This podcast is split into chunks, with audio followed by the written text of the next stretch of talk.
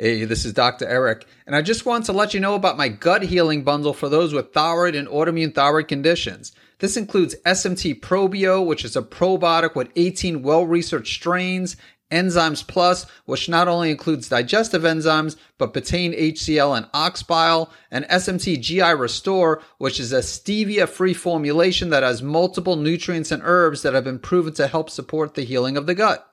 To learn more about this, you can visit guthealingbundle.com. Hey, this is Dr. Eric, and in this Q&A episode, I am going to answer the question, are there risks with iodine contrast agents in those with thyroid conditions? With the research I've done, this especially seems to be a concern with hyperthyroidism, although it can potentially affect those with hypothyroidism and Hashimoto's as well. So, what I'm going to do now is discuss some of the research studies associated with iodine contrast induced hyperthyroidism.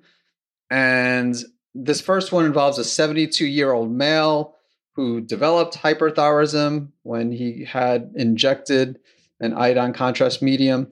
But what I want to point out with this study is now, first, I should mention that iodine contrast media they use for different types of radiological procedures, such as coronary angiography, as well as commonly used in CT scans.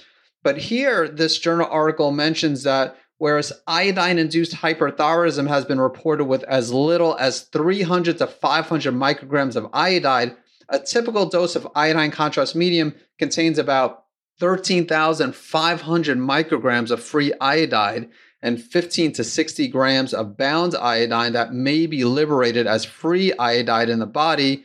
And it goes on to say this represents an acute iodide load of 90 times to several hundred thousand times the recommended daily intake of 150 micrograms in adults. And so it's not a surprise that these iodine contrast agents can cause thyroid dysfunction. And so this next study here looks at the iodine contrast media induced thyroid dysfunction. I'll read the conclusion, which says with the increase in the use of computed tomography scans in the United States, there is increasing risk of contrast induced thyroid dysfunction. Patients at risk of developing iodine induced thyroid dysfunction should be closely monitored after receiving the contrast media and should be treated as needed. Then this next one involves using iodine contrast media in euthyroid nodule goiter patients. So there's what's called toxic multinodular goiter, which is multinodular goiter, multiple nodules and a goiter in the presence of hyperthyroidism.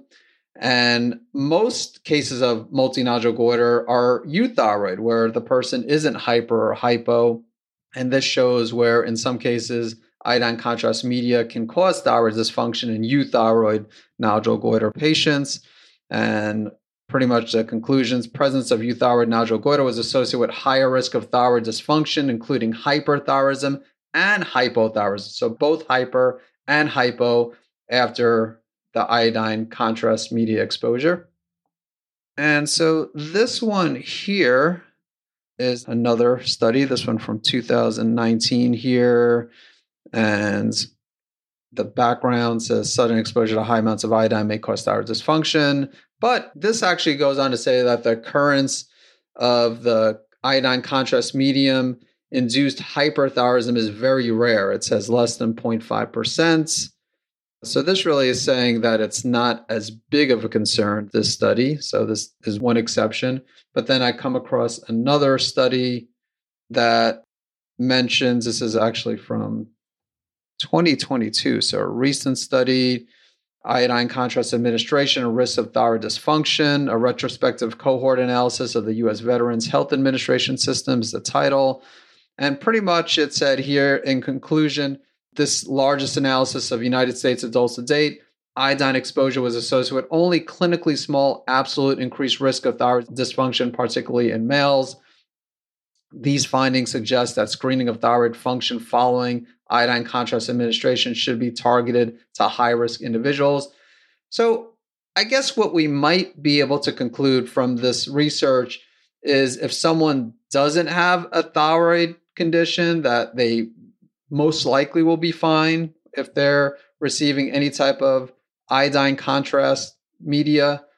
But if someone has a current thyroid condition, whether it's hyperthyroidism, including Graves' disease, toxic multinodular goiter, or hypothyroid conditions, including Hashimoto's or a non autoimmune hypothyroid condition, that they will potentially be at increased risk. It doesn't mean that someone who has hyperthyroidism or Hashimoto's, if they get iodine contrast agents, that they always will experience an exacerbation in their condition. But I would definitely be cautious. So I can't tell you whether or not to get it. This is really just to provide information so you can make an informed decision. So that is my response to the question Are there risks with iodine contrast agents in those with thyroid conditions? There definitely are risks if you have a current thyroid condition. Again, whether it's hyperthyroidism or hypothyroidism, there is increased risk. If you don't have a thyroid condition, I would say there's still risk because it's such a large amount of iodine, but definitely a greater risk for those who have a current thyroid condition. So I hope you found this Q&A episode to be valuable and I look forward to catching you in the next episode.